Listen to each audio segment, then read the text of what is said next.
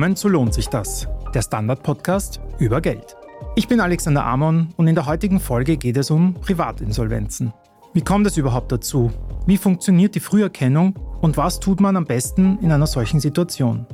All das besprechen wir heute mit Gudrun Steinmann. Sie ist Leiterin der Finanzbildung beim Fonds Soziales Wien. Bevor es losgeht, noch eine kleine Bitte.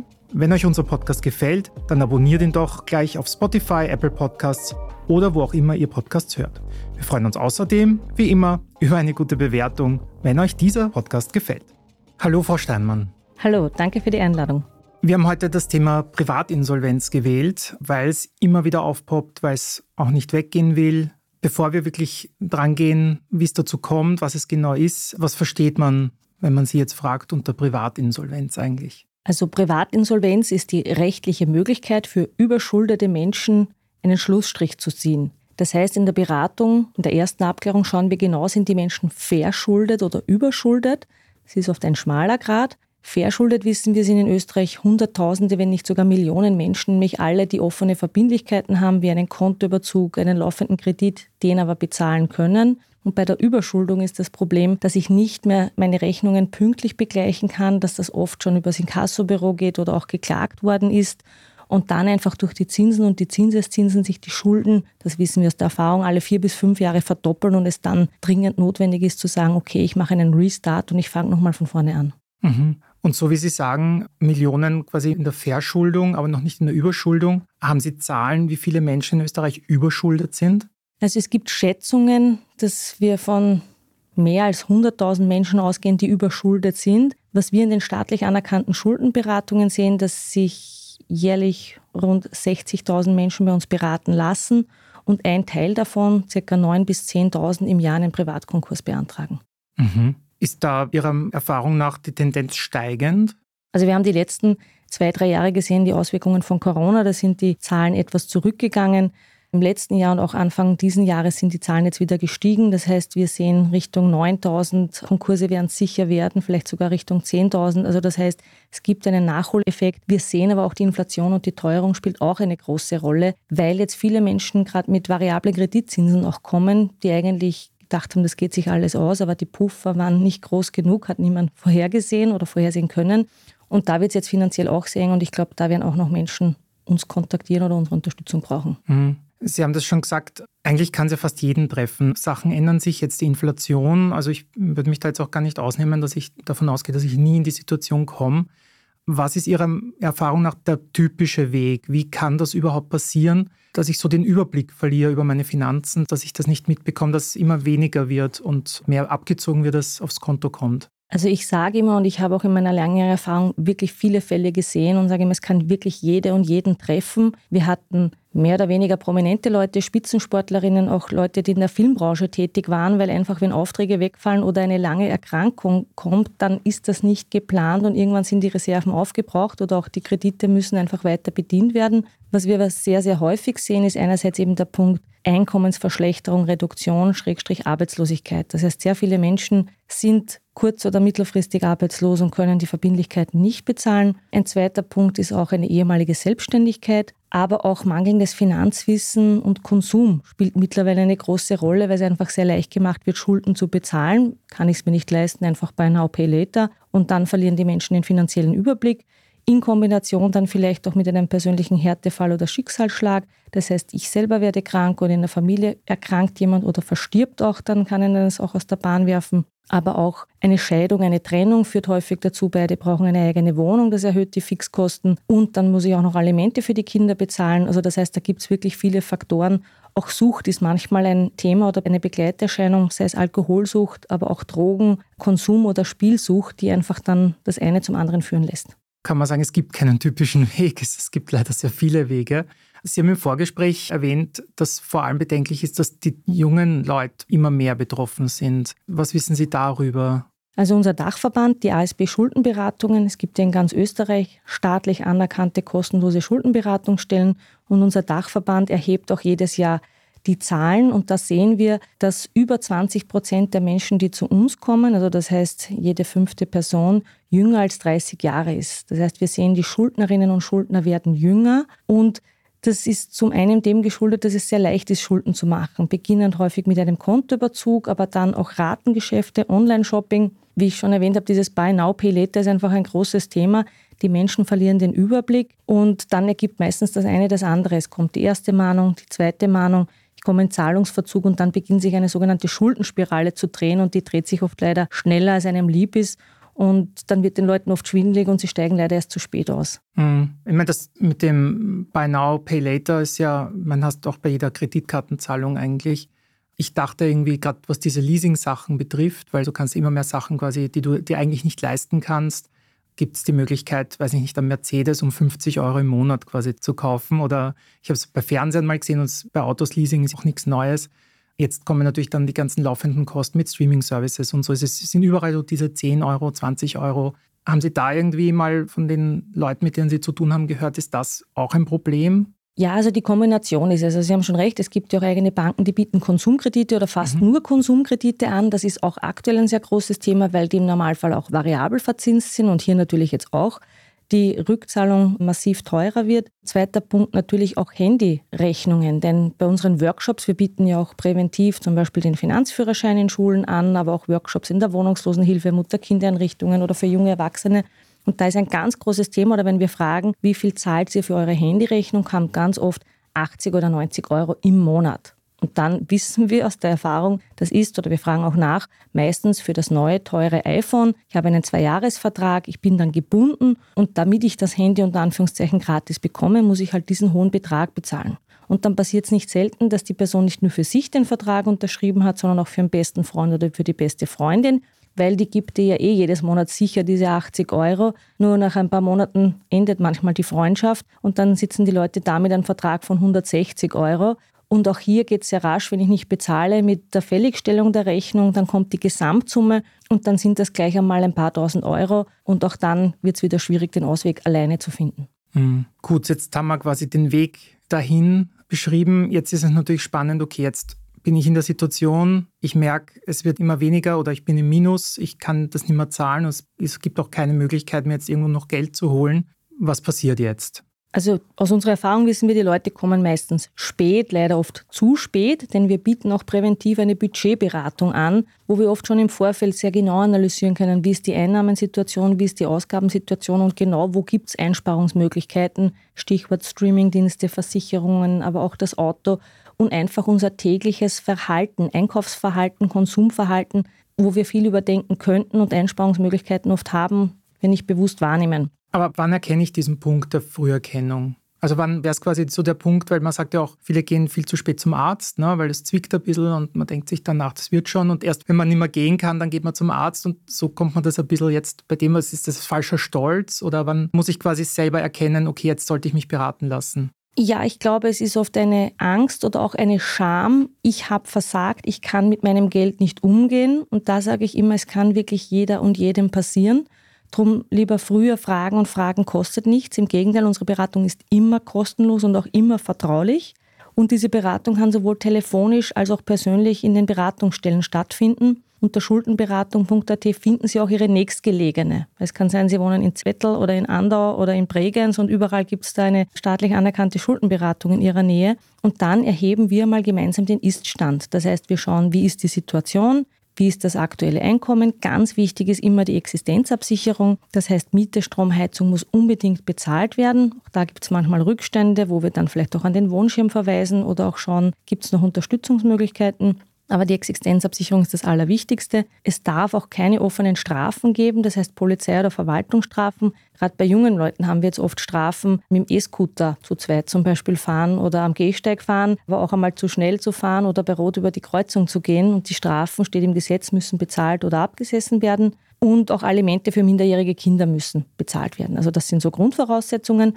Und dann erstellen wir auch gemeinsam eine Gläubigerliste. Das heißt, wir schauen, wo gibt es überall Schulden. Und die Leute haben oft nicht einen guten Überblick. Manchmal ziehen sie auch um und verlieren ihre Briefe. Das heißt, dann holt man sich beim zuständigen Bezirksgericht einmal eine Exekutionsliste. Da steht drinnen, was alles geklagt worden ist. Und dann ist es wichtig, die weitere Post zu sammeln, weil die Inkassobüros meistens eh regelmäßig Briefe schreiben, dass wir wissen, es gibt bei drei, fünf, sieben oder 15 Stellen Schulden. Aus der Erfahrung sind es meistens so drei bis sieben Gläubiger.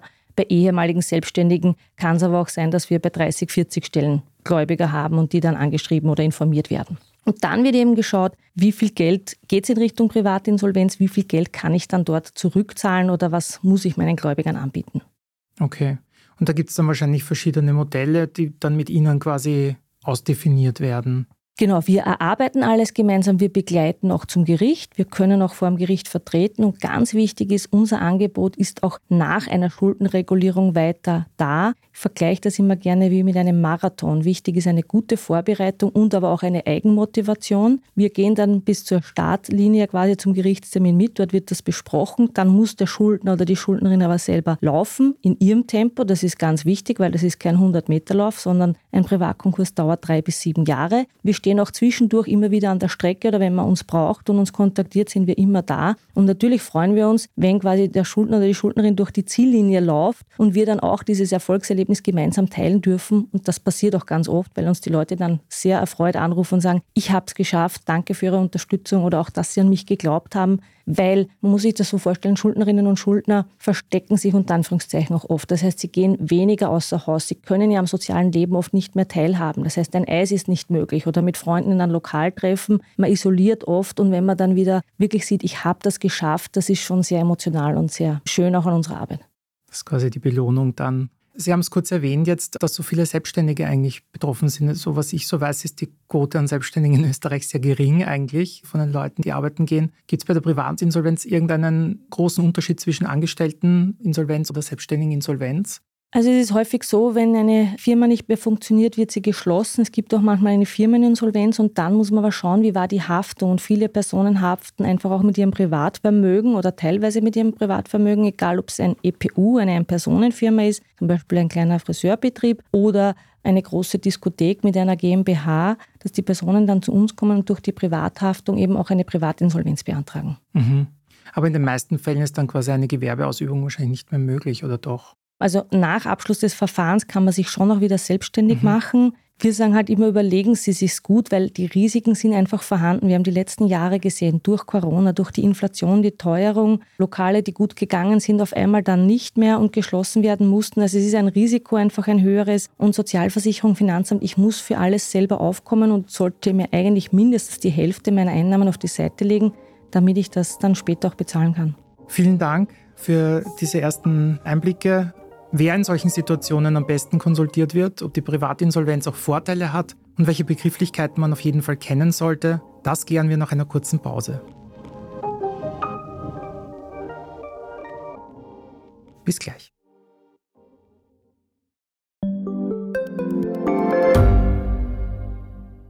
Gibt es außerirdisches Leben? Haben Tiere ein Bewusstsein? Können wir durch die Zeit reisen?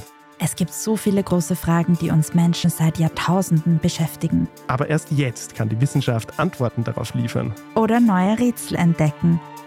Ich bin Tanja Traxler. Und ich bin David Rennert. Im Standard-Podcast Rätsel der Wissenschaft gehen wir großen Fragen der Menschheit auf die Spur. Wir fragen Wissenschaftlerinnen, was in schwarzen Löchern passiert. Wo die Aliens bleiben. Und die Fusionskraftwerke. Und wo die Mathematik an ihre Grenzen stößt. Rätsel der Wissenschaft. Jeden Mittwoch eine neue Folge. Überall, wo es Podcasts gibt.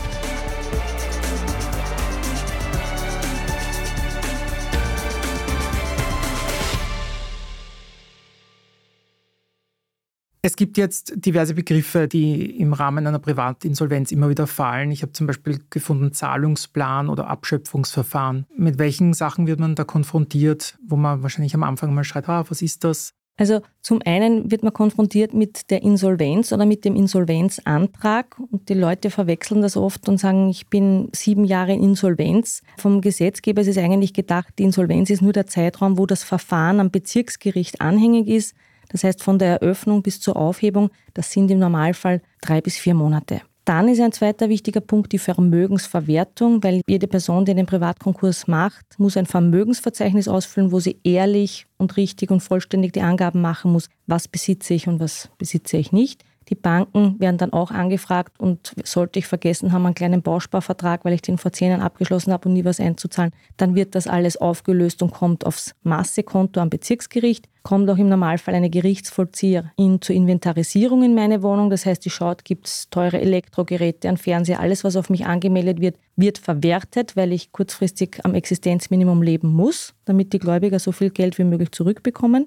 Und dann gibt es eine Ediktsdatei, das heißt im Internet eine Seite, wo alle Privatkonkurse von ganz Österreich eingetragen werden, damit sich die Gläubiger melden können. Die großen Gläubiger haben eh Gläubigerschutzverbände, die regelmäßig die Daten auch abfragen, aber auch Privatgläubiger, denen soll die Möglichkeit zugestanden werden. Und darum gibt es diese öffentliche Eintragung. Das ist auch einer der sensibleren Punkte oder auch manchmal für die Leute etwas Unangenehmes, weil ich einfach öffentlich schon dargestellt werde. Und dann haben Sie, wie erwähnt, beim Gerichtstermin dann wird mit den Gläubigern besprochen, ob ich einen sogenannten Zahlungsplan abschließe.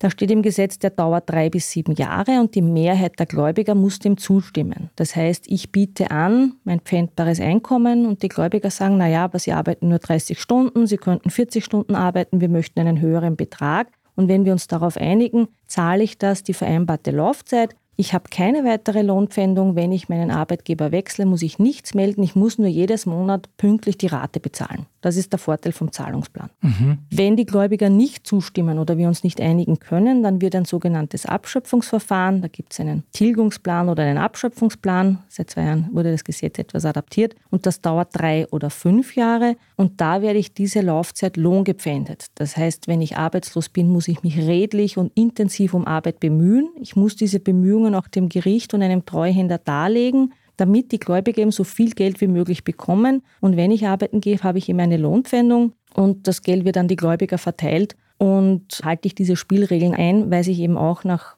drei, fünf oder im Zahlungsplan maximal sieben Jahren habe ich keine Schulden mehr und kann von vorne frei ohne Schulden wieder weiterleben. Was mich da interessieren wird, wäre, wenn Sie sagen, okay, da ist man natürlich jetzt unter Druck, ne? vielleicht eben, weil man vorher ein Gewerbe hatte oder einfach einen anderen Job und jetzt quasi gedrängt ist, Geld zu verdienen, weil man halt die Schulden auch zurückzahlen will, ist man in einer Pflicht, jetzt den ersten Job quasi anzunehmen, den man kriegt. Was erzählen da Leute, wie sie dann, welche Jobs kriegen sie? Muss ich das dann melden beim künftigen Arbeitgeber vielleicht, dass ich mich quasi in so einem Verfahren befinde? Also im Zahlungsplan muss ich nichts mehr melden, mhm. aber im Abschöpfungsverfahren muss ich den Arbeitgeber sofort informieren, weil er ist auch als Drittschuldner, so nennt sich das im Gesetzestext, verpflichtet, die Lohnpfändung durchzuführen. In vielen Fällen schauen die Leute natürlich, die bemühen sich auch schon während unserer Beratungszeit eine Arbeit zu finden und da ist uns auch immer wichtig, dass das möglichst nachhaltig ist, denn Niemand hat was davon, wenn der den Job beginnt und nach sechs Wochen verliert er ihn wieder, weil es die ganze Planbarkeit wirklich erschwert. Und das heißt natürlich optimal ist, wir wissen, der hat den Job und kann auch länger dort sein. Wir haben aber auch immer wieder Menschen, die als Saisoniers arbeiten, sowohl in der Gastronomie als auch Winterdienste und in Bädern und ähnliches mehr. Wir versuchen es einfach immer so gut wie möglich vorzubereiten und sagen aber auch immer dazu, wenn was passiert, wenn was unklar ist, bitte uns sofort kontaktieren, weil man dann sofort reagieren kann. Gerade beim Gericht gibt es oft Fristen, die zwei oder vier Wochen sind und da muss man rasch dran sein und darum lieber sofort, wenn was unklar ist, anrufen und nicht so lange warten, weil im schlimmsten Fall könnte das Verfahren scheitern und bei einem Abschöpfungsverfahren ist es so, dass ich dann eine Sperrfrist zehn Jahre für einen neuen Konkursantrag habe. Mhm.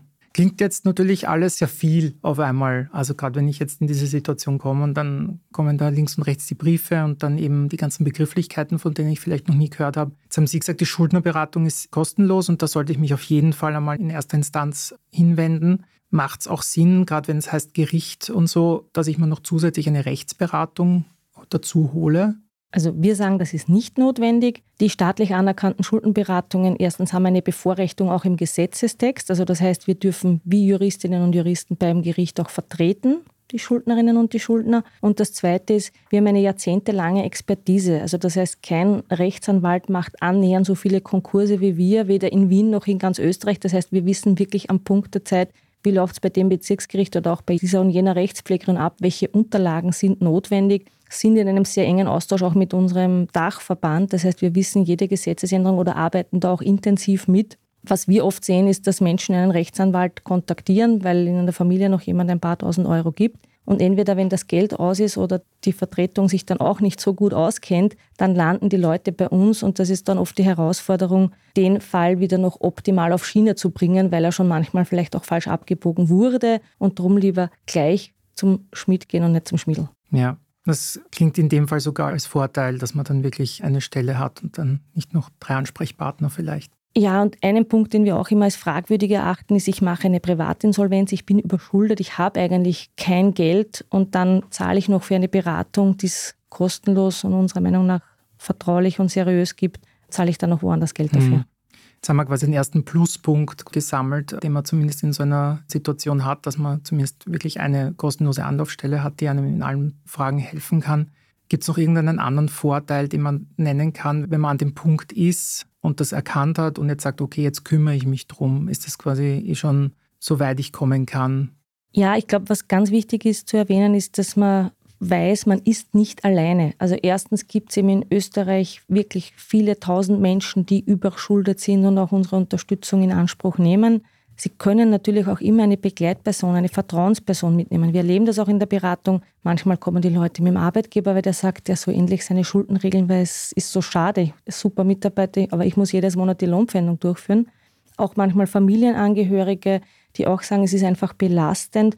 Und wir erleben es dann wirklich, wenn die Leute hören, boah, so leicht ist das oder es gibt eine Lösung, weil man hat einfach so große Angst oder Scham, wenn die dann mitbekommen, oft sagen, wäre ich doch schon früher gekommen. Also diesen Satz hören wir wirklich sehr oft und wir haben auch letztes Jahr eine Kundinnenzufriedenheitsbefragung gemacht, wo über 90 Prozent gesagt haben, ich kann wieder besser schlafen, ich sehe ein Licht am Ende des Tunnels, weil man eben oft das Gefühl hat, man ist alleine, man hat die Schulden begangen und man muss auch den Ausweg alleine finden. Und so ist es nicht. Wir suchen gemeinsam nach dem Lichtschalter und wir finden ihn auch so gut wie immer. Das ist super. Ich habe es im ersten Teil schon ein bisschen angedeutet und mich würde es aber jetzt trotzdem, weil Sie auch sagen, die Leute sind so froh, wenn sie es dann den Schritt gehen und endlich was dagegen tun. Mich würde es jetzt trotzdem noch mal interessieren, gibt es noch irgendeinen Tipp zu sagen, dass die Leute eben diese Früherkennung haben? Gibt es ein erstes Anzeichen, wo ich sagen sollte, jetzt wäre eigentlich der richtige Zeitpunkt, sich an diese Beratung zu wenden? Also es gibt so finanzielle Warnsignale. Ein Warnsignal ist, wenn ich merke, ich kriege ständig Mahnungen, vielleicht sogar schon vom Inkassobüro, das geht ja oft dann weiter auch an Rechtsanwälte und allerspätestens, wenn der Gerichtsvollzieher oder die Gerichtsvollzieherin vor der Türe steht, dann weiß ich, es stimmt etwas finanziell nicht. Allerspätestens dann sollte ich anrufen. Ich kann aber, wie gesagt, auch für die Budgetberatung mich schon hinwenden, wenn ich merke, am Monatsende, es ist irgendwie knapp, ich weiß nicht, wie ich die nächste Miete bezahlen soll, dass wir uns dann schon präventiv anschauen, wie kann man sich denn vielleicht auch anders einteilen. Also da gibt es schon noch Möglichkeiten.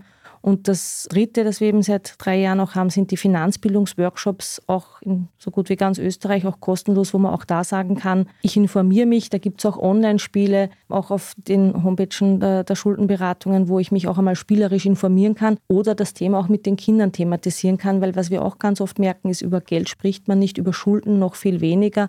Und ich glaube, da gehört noch viel Arbeit geleistet, damit das einfach nicht so dieses große Tabuthema ist finde ich sehr wichtig, dass Sie das sagen. Aber da hake ich gleich nach, weil auch das haben wir kurz vor dem Gespräch geredet, dass, dass ganz viele Interviewpartner auch immer wieder sagen, Bildung, Finanzbildung in Österreich ist einfach zu spät, zu wenig. Sie haben aber irgendwie so gesagt, es wird besser. Was tut sich denn da gerade ein bisschen, dass die Leute vielleicht ein bisschen mehr Sensibilität haben den Themen gegenüber? Also unser Eindruck ist, es ist sowohl im Bildungsministerium angekommen, dass es in der Sekundarstufe 1 in den nächsten Jahren Finanzbildung geben soll. Wir in Wien zum Beispiel, aber auch in Oberösterreich, Salzburg, Niederösterreich und auch ab Herbst in Kärnten bieten den Finanzführerschein an, wo wir als Expertinnen der Schuldenberatung fünfmal zwei Unterrichtseinheiten über verschiedene Themen reden, begonnen vom Konto und Kontoüberzug gefahren, aber auch über Wohnen und dann aber auch, wenn Schulden entstehen, was kann ich tun? Wir reden viel über Influencerinnen und eben genau dieses Buy Now, Pay Later. Also wirklich, wir versuchen da tagesaktuelle Themen aufzugreifen und einfach junge Menschen zu befähigen, auch als Multiplikatorinnen wieder ihr Wissen zu teilen und darüber zu reden, weil einfach der Weg in die Schuldenfalle irrsinnig leicht und schnell passiert und der Weg raus oft einen langen Zeitraum braucht, der vielen Leuten eben nicht bewusst ist. Weil wenn einmal eine Klage vom Gericht ist oder wenn der Gerichtsvollzieher da ist, dann stehe ich auch wieder auf dieser Ediktsdatei öffentlich eingetragen. Ich kriege wahrscheinlich kein neues Handy angemeldet. Also es hat einfach Begleiterscheinungen und da ist besser, ich bin im Vorfeld informiert und kann dann sagen, welche Abzweigung nehme ich, als ich bin dann auf der Autobahn und fahre mit 150 gegen die Mauer und so soll es eigentlich nicht sein. Frau Steinmann, Sie haben es jetzt eigentlich eh schon so ein bisschen zusammengefasst, aber würden Sie uns jetzt nochmal so drei Punkte sagen, die man jetzt wirklich nochmal zusammenfassend sagen kann, was das Thema Privatinsolvenz betrifft? Also Privatinsolvenz gibt es seit 1995. Vielen, vielen tausend Menschen ist da ein Ausweg gelungen. Also das heißt, haben Sie keine Angst vor Schulden, kann jeden treffen, aber Fragen kostet nichts, kontaktieren Sie uns. Zweiter ganz wichtiger Punkt im Vorfeld einen Überblick verschaffen, optimal einen finanziellen Überblick, das heißt mit dem Thema einfach ein bisschen beschäftigen und auch das eigene Kaufverhalten bewusst hinterfragen. Es gibt auch ganz viele Tauschbörsen mittlerweile. Es muss nicht alles neu sein, ob das über Flohmärkte oder ähnliches ist oder im Freundeskreis getauscht wird. Ich sage immer, da tut man der Umwelt etwas Gutes, aber auch der Geldbörse. Und zum Dritten, die Existenzabsicherung ist immer was ganz, ganz Wichtiges. Das heißt, Miete, Strom, Heizung gehört als erster bezahlt. Und dann muss ich überlegen oder kann auch mit meinen Kindern thematisieren und sagen, der große, teure Plasmafernseher ist jetzt gerade nicht drinnen, aber wir kaufen uns etwa einen etwas kleineren oder wir sparen auch ein paar Monate drauf. Auch das kann sein. Es muss nicht jeder Wunsch heute in der Sekunde sofort erfüllt werden. Frau Steinmann, vielen Dank für den Besuch und die wirklich aufschlussreiche Erklärung und dieses Licht am Ende des Tunnels. Sehr gerne. Als Fazit würde ich sagen, eine Privatinsolvenz ist mit Sicherheit eine äußerst schwierige Situation für die betroffenen Personen und natürlich auch deren Umfeld. Mit dem frühen Erkennen, der Suche nach Hilfe und der richtigen Einstellung kommt man aber im Idealfall auch schnell aus dieser wieder heraus. Hoffentlich konnten wir mit diesem Podcast einige Anregungen dazu geben. Vielen Dank euch fürs Zuhören. Ich hoffe, auch unsere heutige Folge hat euch gefallen. Wenn ihr jemanden kennt, von dem ihr glaubt, dass er oder sie von Lohnt sich das profitieren könnte, dann freuen wir uns wie immer, wenn ihr uns weiterempfehlt. Gebt uns auch gerne eine gute Bewertung auf Spotify, Apple Podcasts oder wo auch immer ihr Podcasts hört. Feedback und Fragen schickt ihr uns am besten an podcast.derstandard.at. Diese Folge wurde produziert von Christoph Krubitz. Mein Name ist Alexander Amon. Ich wünsche ein gutes Leben und bis zum nächsten Mal.